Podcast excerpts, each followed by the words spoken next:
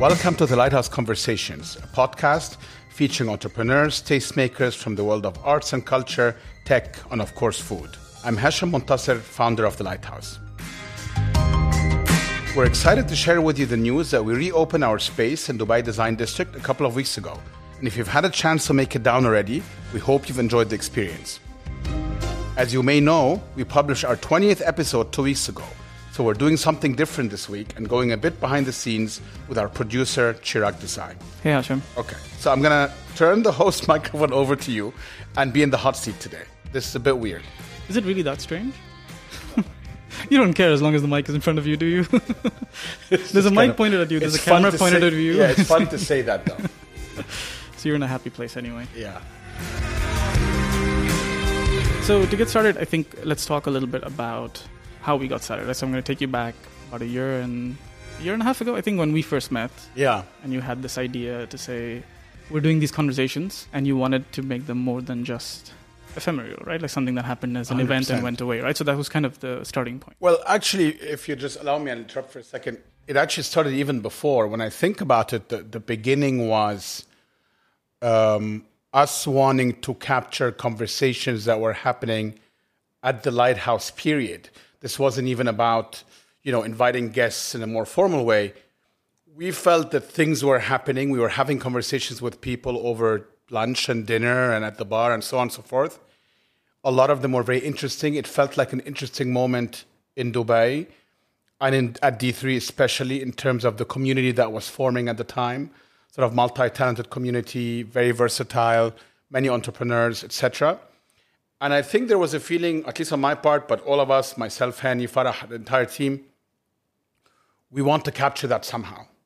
And I think the first, step was to have the physical Lighthouse conversations, which were very successful, very interesting to us. A lot of people seemed to really enjoy them, but we were in a sort of restaurant-type space where there is noise. We had to schedule them at a time when there were no other guests.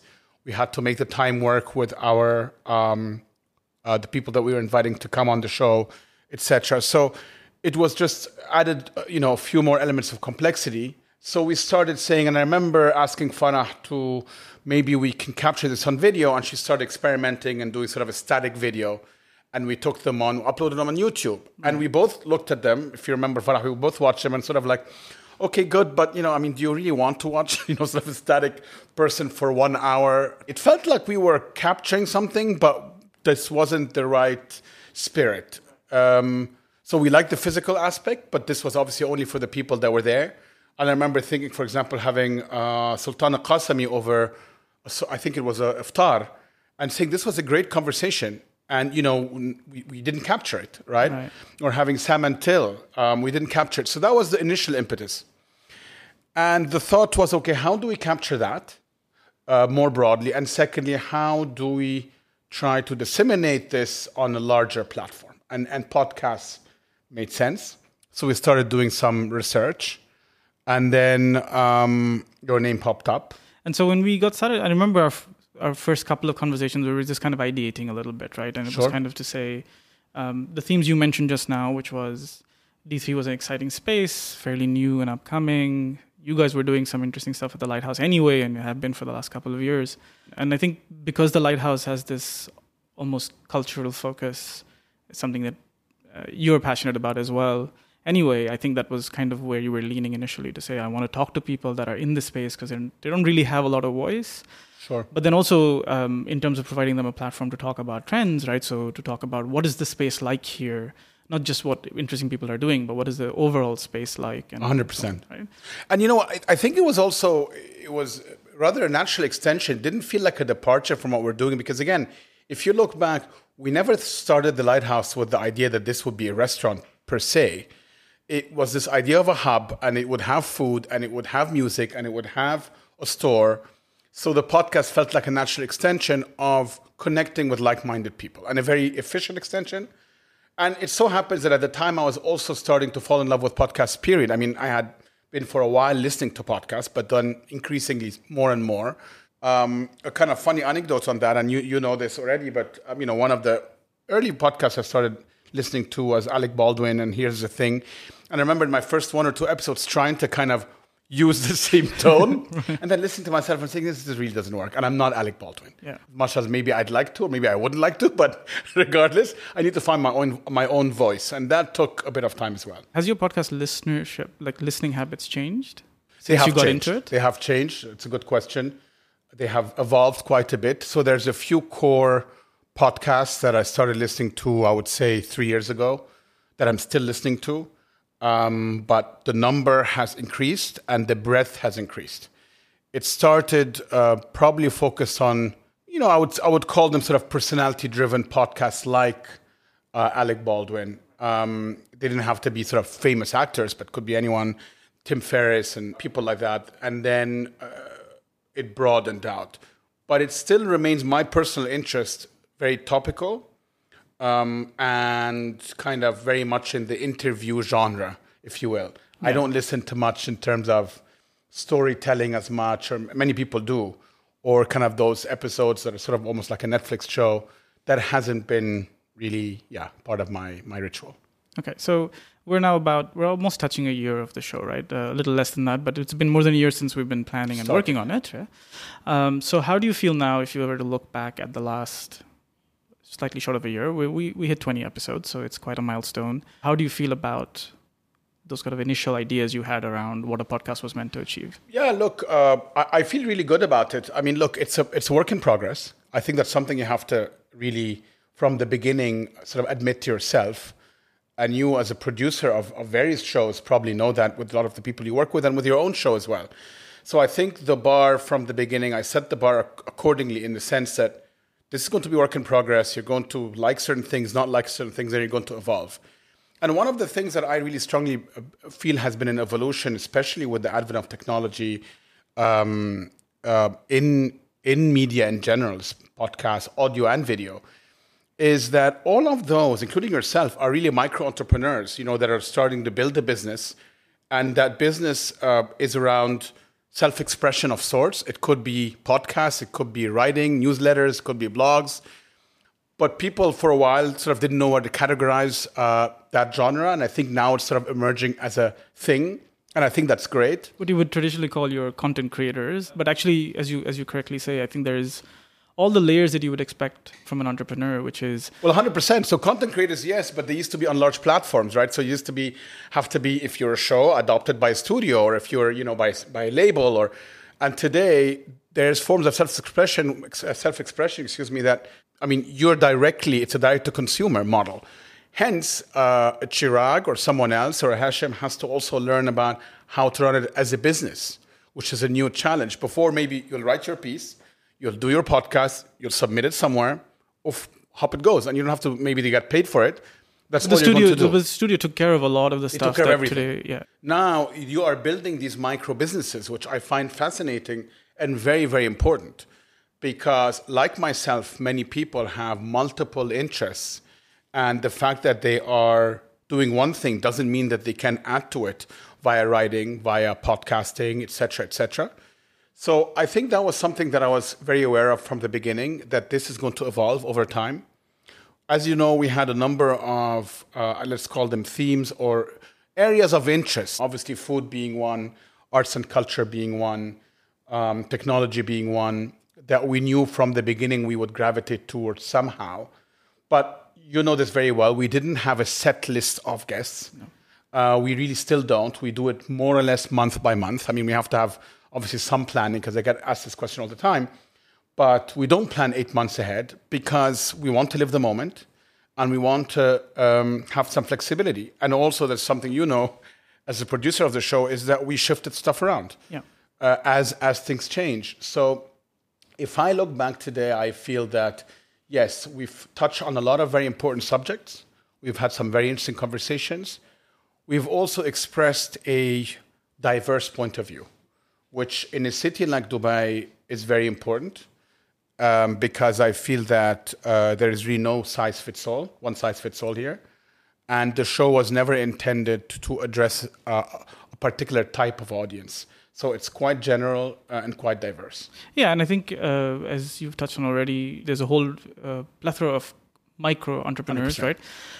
And all of them, and the journey that what makes them or what motivates them and how they get there. But as it's contrasted against the larger scene of what's happening in arts and culture here, what's happening in tech, food, of course. And I know you've 100%. Touched on, so many, not only food entrepreneurs, but also food entrepreneurs that are innovating a lot, right? So you look at things like Cloud Kitchens and all of these interesting themes that are coming up. Yeah, even so chefs. I mean, Reef is an entrepreneur, or Izo, in his own right.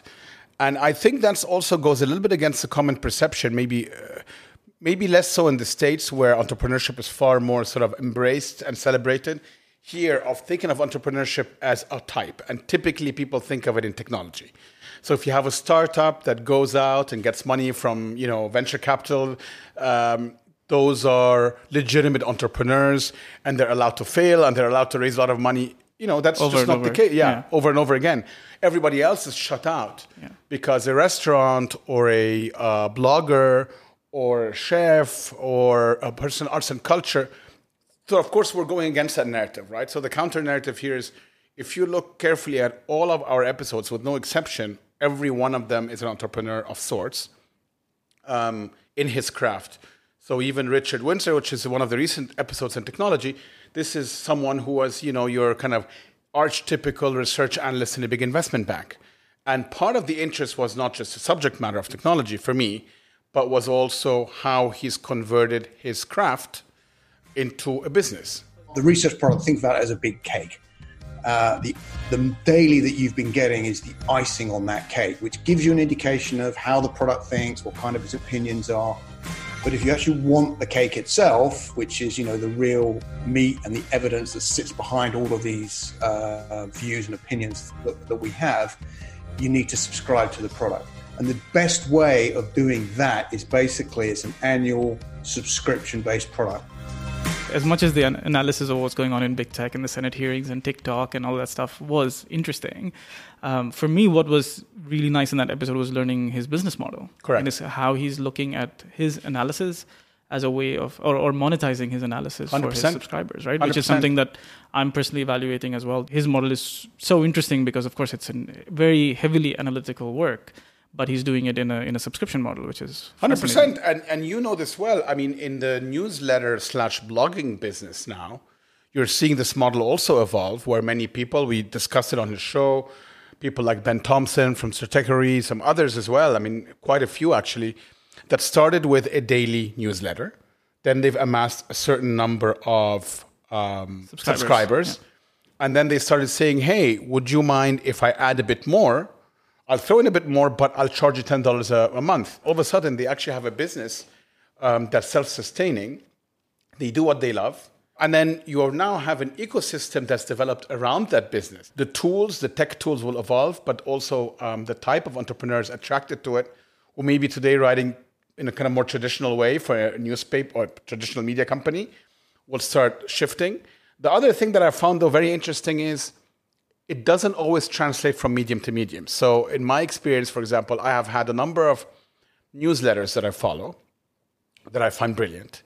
And then that individual would say, I'm going to add in a podcast, weekly podcast, but I'll charge you $5. And I typically always say yes, because you can always cancel.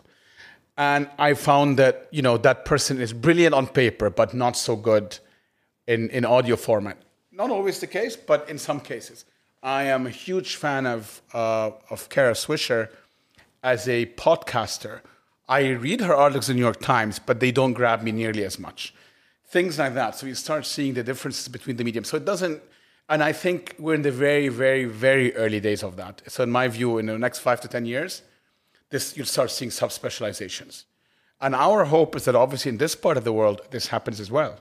It is often postulized, right, that this region tends to follow places like the US and stuff, where these trends kind of emerge maybe a few years later. But then the scale up is much, much faster. So what might take in the US 10 years to reach a certain kind of peak may only happen inside 2 years here or 3 years here. So I think that's what we're looking at, and we're starting to see. So. I really hope so. Yeah, we're starting to see more business, at least, for example, if you look at the podcasting space or audio space or just the content space. That's true. And I think one of the big things, and we'll kind of touch on that too, is what COVID has done to a lot of these models as well, right? So a lot of the people that were looking at traditional forms of publishing are now having or are forced to innovate and turn things around because of the fact that they couldn't address their audiences in the old way. So you had people like Arabian Business, for example, that has started a subscription service. Correct. Something that they were not doing before. Correct. And so you're starting to see this accelerated shift on, due to an unfortunate situation around the world, but it's still a shift in terms of what 100%. Entrepreneurs are doing, right? And to me, the common thread here, I think you touched on something very interesting, which I know we wanted to talk about, which is sort of this. Many of those business models will also be a combination of physical and digital. Yeah. I think the underlying commonality to me is quality. So if it's not good, it's not going to work. It's not going to work physically. It's not going to work digitally. You know, so if you have a sandwich shop and the sandwiches are not good, it is not likely that if you start delivery service, all of a sudden they take off just because you've put it online. Similarly, if your content is not strong enough, in my view, it's not going to matter much. Of course, you will be unmasked a lot more digitally because, and I'm not saying Arabian Business is a case of the lack of quality. Right. I'm saying that just a model of a media company going online with what's happened over the last couple of years, people sometimes seems to conflate that this kind of gives you an additional audience. It can, but only if you're spectacular or at least really good.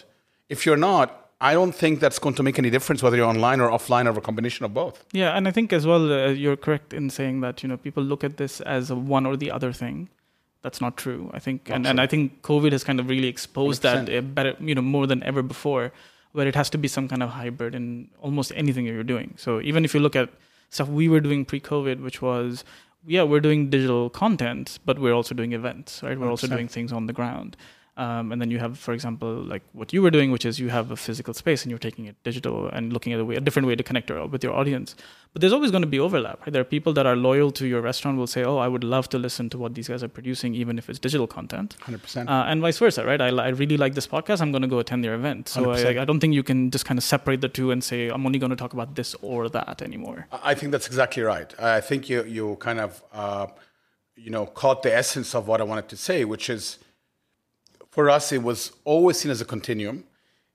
We started more from the physical side, but today we look at the digital and the physical, as they reinforce each other, they back each other up. Whether digital as a channel sends people to the physical location, or you come to the physical location and realize we have a digital platform and go there, that's great. I would like to give you an experience that ultimately is just high quality. So if you're listening to our playlist in the restaurant, or at D3 or in another location that's going to come soon, hopefully, or at home on Spotify, I want you to think it's a good playlist. That's really what matters to me. If you come to one of our talks, or we record as we have with, Zaki Nusseibeh, I mean, we recorded a live conversation and then turned it into a podcast. My hope is those that were there got as much out of it as those that listened to it at home. Yeah. So, and that's a challenge. And that's why I go back to the point of it's an evolution. So I feel we have covered a lot of ground over the last year or so on a lot of topics, but there's a lot more we can do. And you need to stay fresh, both in terms of the content, so the interviews we're having, but also the way we're delivering that content, right? It's something you and I talked about. So we obviously, you do by definition, and I also carefully follow trends that I see to see what works and what doesn't. When you hear something like Spotify is going to, now start, doing podcasts, but it's going to turn it with video. I mean, interesting. Does it make it a YouTube? Is that going to grab me? Some of us are far more kind of visually oriented. Some of us much prefer audio. Yeah, and again, it goes back to we're talking about digital versus physical. It's the same thing within digital as well. It's not one or the Correct. Other necessarily, Correct. Right? So we've used things like, for example, using teasers, and we've done that with the Lighthouse Conversations as well, where we've had a teaser of or a clip of something for social media and then transfer that back to the full audio. When I look at, I don't know, Pivot, I love the teasers of seeing Scott Galloway and Kara Swisher duel it out for 30 seconds. I'm not sure I can handle, 1 hour of Scott Galloway on video, but I love it on audio. So that's just a personal thing. And I was with a friend the other day and he mentioned to me, I mentioned a book to him and he said, oh yeah, please send it to me. I'm going to listen to it. I absorb it much better in audio form than reading. you are, you know, kind of consuming that content in various forms, and it can get you to the same place, meaning processing it and learning something from it. That's fantastic. And also goes back to what you were saying earlier. At the end of the day, the content has to be good. And that content has to be good is not only a factor of the quality of the conversation, but also does it fit in the medium that we're trying to deliver it in, right? So there are some interviews, as you said right now, that for you as a member of the audience would not want to see that kind of duel for an hour. Correct. And that's something that obviously Kara Swisher has to decide, but, you know, do I want to do this for an hour or not? And do I want to just do teasers and leave the rest in audio? And I think these are things that are evolving. And I think feedback is so important, right? Talking to the people who are consuming what you're taking in 100%. Is so important, right? And I feel within that kind of, we need also a better way to provide feedback. So to me, again, I mean, we talked a little bit about this in previous episodes, and I wrote a little bit about it. The more friction, the more complicated it gets. And I feel we need to eliminate points of friction. So, for example, when I'm listening to a podcast, beyond kind of just quickly do the 5 stars, which to me doesn't mean all that much, is there a way for people to provide meaningful content but quickly and that is frictionless for them? Because, as you said, feedback is very important. Any kind of feedback is very important. And not enough people yet feel invested to be able to kind of take the next step, which is provide feedback. They do when you meet them by chance or when you hang out with them and they're like, oh, I actually listened to this episode and so on. So I'm just kind of saying this because I'd love to encourage more people to proactively provide feedback, not just to us, but in general, because for any content creators, feedback is really, really helpful. Crucial. Absolutely crucial, right? Exactly. And we also understand, and we are also consumers of content, so we also understand that sometimes it takes 2 steps to get there. So exactly. Sometimes you have to finish listening to the podcast, jump on the Instagram to go provide feedback, which is sometimes can be a deterrent and completely understandable as well. But it's something that's super crucial. One thing I wanted to ask you about was we'll talk about like the sort of the post-COVID changes, right? From the podcast point of view.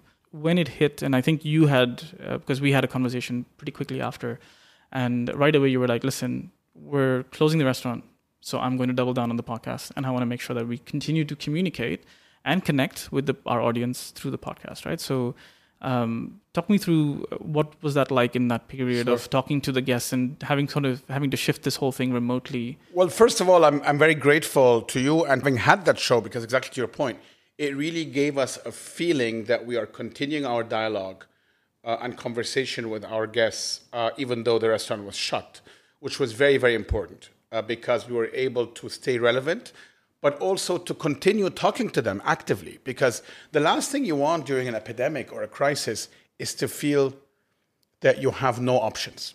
And frankly, it gave me even an excuse to reach out to a lot of people that haven't made it on the podcast yet, but just to talk to them, because once I've started reaching out to people to say, I'd like to bring you on the podcast to talk about the impact of COVID on you as a person, as a business, etc., it led to other conversations.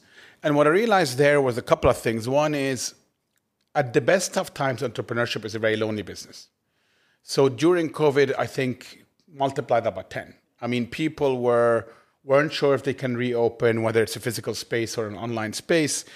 They were having challenges. Obviously, revenue collapsed for most businesses, challenging with staff, challenges with mental health, challenges with physical health. So I had a number of conversations during that period, which really helped me understand, A, you're not alone, to think through options, even if you knew that many of them might wind up not materializing or you wind up doing something completely different. In other words, we looked at the Lighthouse and we said, okay, here's scenario 1, 2, and 3 for the next 3 months and 6 months. Our final scenario when we reopened was a combination of those. But at least we felt we were able to think things through and pull ourselves together to do that. If you don't have that dialogue, I know many entrepreneurs don't, because you just don't have that ecosystem of support, becomes much harder. Is there something you learned from maybe a particular guest or maybe just generally as a theme the last year, but also the last 6 months during COVID? Well, most certainly a higher level of empathy. I mean, I always understood that obviously, as I said, entrepreneurship is hard, but when you talk to them, I mean, you remember very well, we did a show with Chris Khalifa, founder of a sort of street food Egyptian restaurant. And he had just moved to New York. when we did the episode, and he was excited, and then boom, everything closed. And the first thought I had, if you recall, we both had, were like, we need to, before we air this episode, we need to actually add an addendum for him to speak about what happened since, because the world has changed. I think the transition from being so aggressively thinking about the business in terms of growth and being in such an exciting state of hitting milestone after milestone that we never dreamt of, to suddenly within 7 days or 10 days shifting the psychology from growth to survival has been quite the experience. I don't think I've ever experienced anything like it since we started Zuba. Because we are in the middle of that, you can't help not feel a lot of empathy, but also kind of a deep sense, I think, of gratitude that this exists and that we're able to do the things we love. I mean, I came from an industry before, which was investment banking, finance in general, where it is notoriously known for lack of those things. I mean, you know, you bulldoze through. If you show any kind of weakness, I'm generalizing, of course, it's not as bad, but in many cases it is. You look weak. I think sharing anything kind of emotionally charged could be exploited or seen as potentially. So you're really kind of almost, conditioned to bottle it all up. It's extremely unhealthy. So I felt a lot of gratitude that I am able to express myself. And I think talking to all these guests really helped with that. I was astounded by how many of them are juggling multiple careers in some cases and multiple lives. Again, one tends to, or maybe just because I'm very self-absorbed, but one tends to think you're the only one doing that. And I realize a lot of them, you remember, many of our guests, many of our women guests, especially female guests, very gracefully navigating having a family, children, in many cases young children, and their jobs. And if you recall, we've asked several times the question of, do you bring them into your workspace or not? And we've had different answers. Yeah, so for example, you had asked this question to Dana Abou Ahmed as well about whether her son accompanies her on her various projects. Now, he's been dragged around a lot. Yeah, well, we all have done that. Yeah, he's been dragged around a lot of fairs, lots of factories, lots of, retailers, all that. But I think now that he's older, I feel it registered. And he asks questions, and he knows that there's certain things that are attainable to him that he can do because of what he's experienced with me and what he's seen.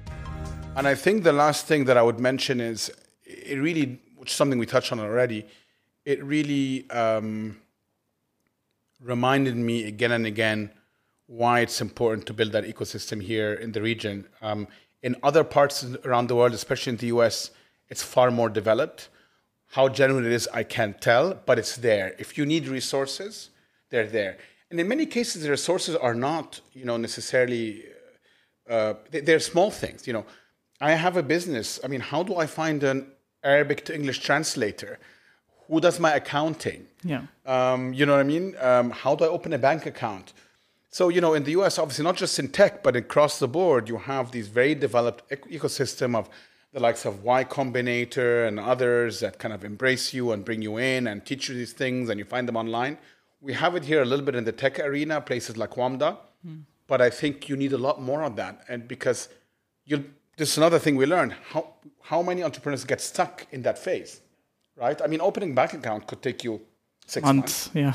Right? And then, without a bank account, there's no business. So it's simple things like that. We tend to think of the big picture, but there's also the day-to-day.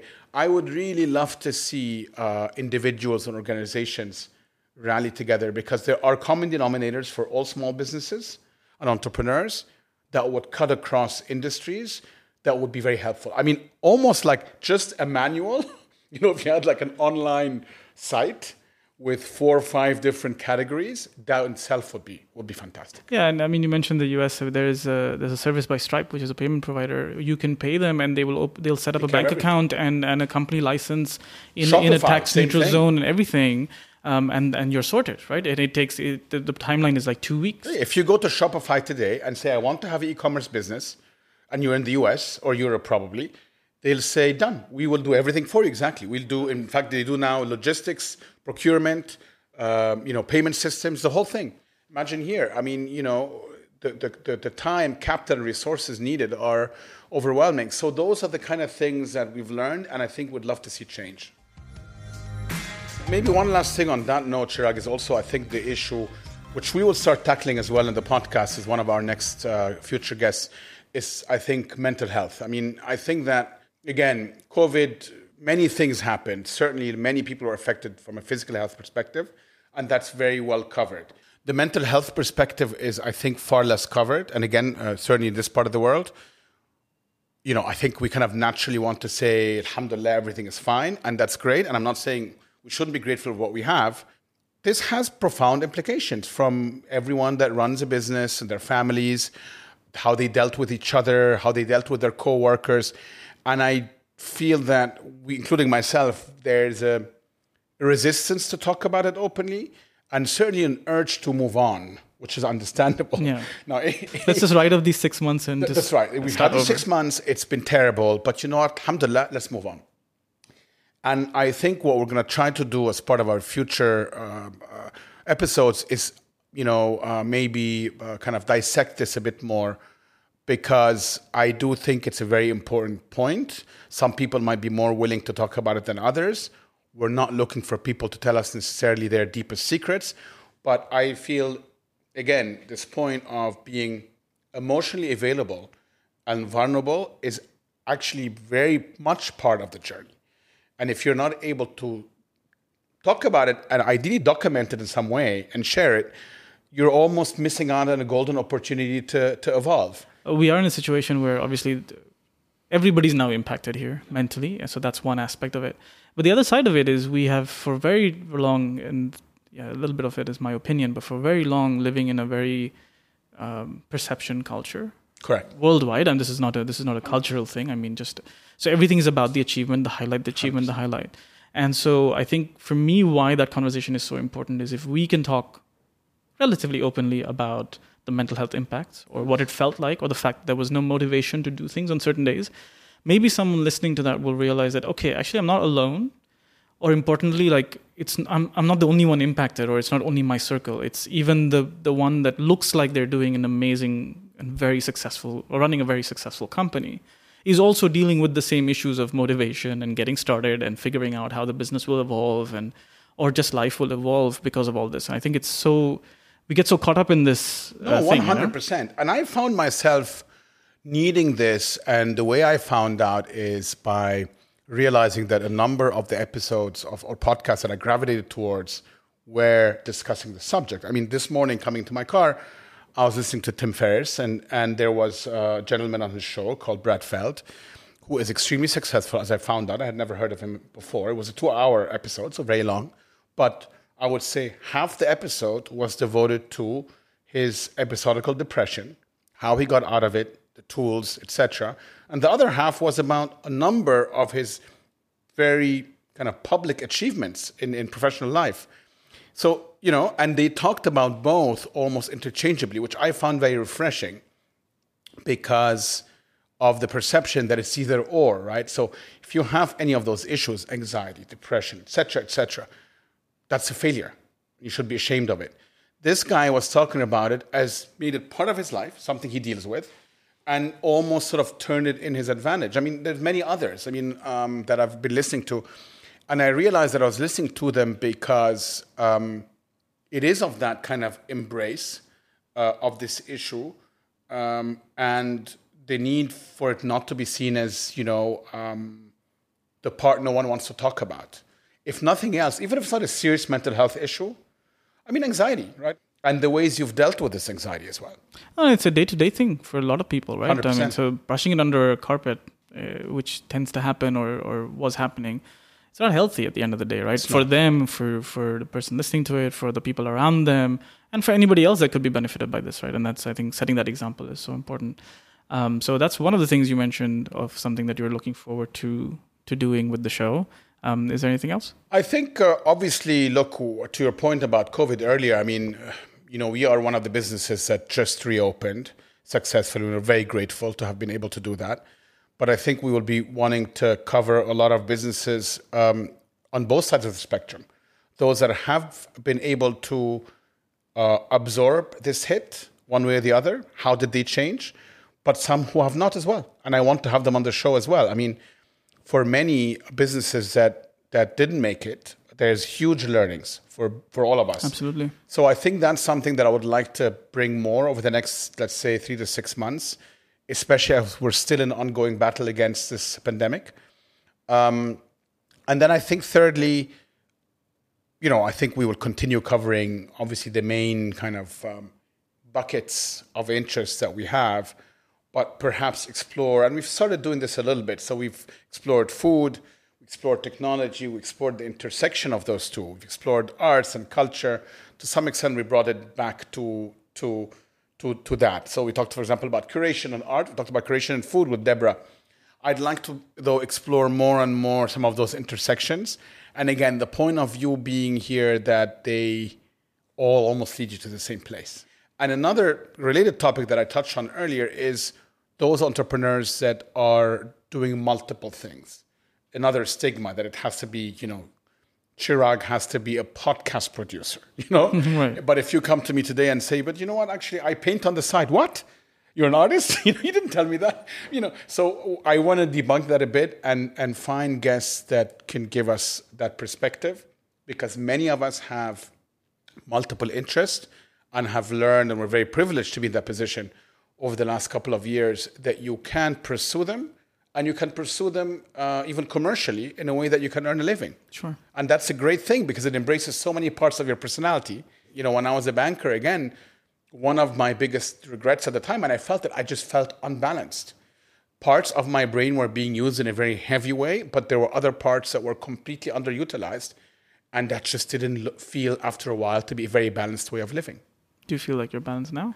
More balanced. Look, I mean, I have to be slightly unhinged to be myself, but I think compared to where I was 5 years ago, for sure. Look, it's a different set of struggles. Now I have to manage my time accordingly. If I have 4, 5, 6 different interests, what time do you devote to each? There has to be an element of impulse control, all of those things. So those are ongoing struggles for me. But by and large, yes, I do feel that I'm able to express, you know, multiple parts of my personality and my interest compared to 5 or 10 years ago. You've done, you started out doing live shows. We've done one earlier this year, as we mentioned, with Zaki Nusseibeh. And you've done a bunch of offline ones. Do you have a preference between the two? It's a very good question. So you know what's interesting about that is what I've, and this is again, I'm learning. So one of the issues was that I tended to do non-live shows like this one, as if it's live. So I don't give myself a break. You don't kind of, you know, you feel you're on stage. But I thought not. I thought you meant you were waiting for us to start applauding in the back. That would be nice, but no, you don't have to. And vice versa. So I think, you know, I'm learning now that depending on the medium, you can act differently. If you're in a non-live show, you can take a minute to process. You don't need to speak with someone like me so fast, and you don't need to do this also in a live show. But it's different. You know what I mean? I have found, obviously, look, recorded shows are easier. I'm not going to lie. But there's a thrill that comes with, I mean, it's not like, you know, we have an audience of thousands of people. But there's a thrill of having an audience that you feed off and you interact with. And, of course, the part that we do in a live show, which is a Q&A, is great and fascinating to me because you get a sense of what people got out of the show immediately and you know, what kind of questions. So you almost get a immediate feedback. We were just talking about feedback and how important it is. This is so instantaneous, right? Like waiting for maybe only 10% of the people who will actually take those extra 2 steps to 100%. Tell you something back. Whereas here, you can hear the laughter in 100%. The room instantly. And if you're someone like me who's sort of eager to please and kind of likes to get, patted on the head for doing the right thing, of course, that's very gratifying because you almost immediately find out, A, was it shit? Excuse my language. Because if there's no questions, it probably means it wasn't so good. And then the type of questions are very indicative. So that's a hugely gratifying part of a live show. A combo is probably nice. Live shows take more out of you. So I think if you recall, kind of pre-COVID, our idea was let's try to do a live show every month or two. And the rest, which is sort of every other week, is on podcast level. That feels to me like a healthy balance. The second thing is not everyone is good in front of an audience. So you have to think about your guests as well.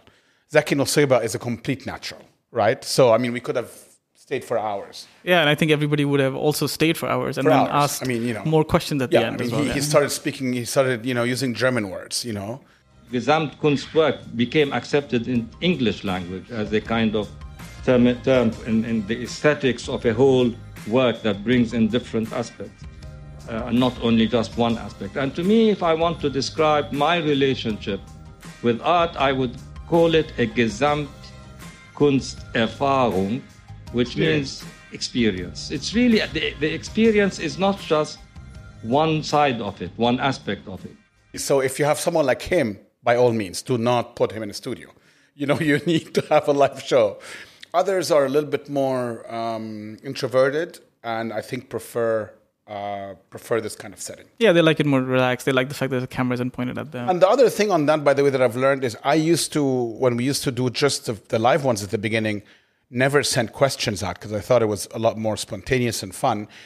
And it was, but for those that like to prepare, I learned that, well, as you well know, we don't send them a script, but guiding questions helps. Yeah, it helps them gather their thoughts, and be in the right mind space to have 100%. The conversation. Yeah. But then again, I mean, when we had Richard Windsor the other day on the show, he said, I don't want any questions. I'd rather just sort of chat.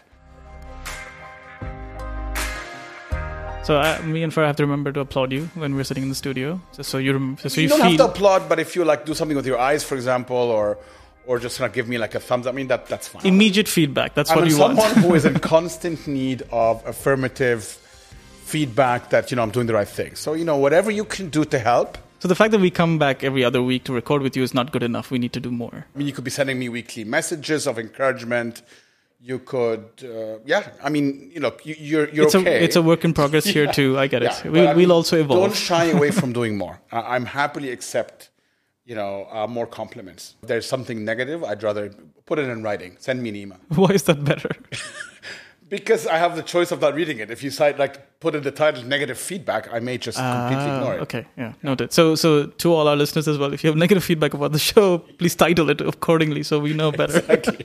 Write negative feedback, and then I'll choose to open it when I'm ready. Right, yeah. Fair enough. Okay, well, on that note, I think we'll draw this episode to a close. It was good catching up with you, Hashem. It's a nice sort of look back, considering we opened with sort of an inaugural episode where we talked about what we were hoping to do. So it's nice to reflect at the end of 20 episodes about what we have done and what we're looking forward. Is there anything else you want to add? No, thank you. Just thank you. And thanks to Farah and for everyone that's really worked so hard on this. I'm very proud of the fact that we've reached 20 and many more to come, inshallah. And I feel, to be honest, generally gratified that we were, at least for Farah and I, who knew so little about this medium only a year ago, that now feel we have some understanding of it. We're still honing our craft, but that's exciting. And it's nice to be part of something that's, one, evolving, but also kind of part of the current zeitgeist, which this definitely is. Thank you for tuning into the Lighthouse Conversations this week with me, Chirag Desai, and your host, Hashem Montaser.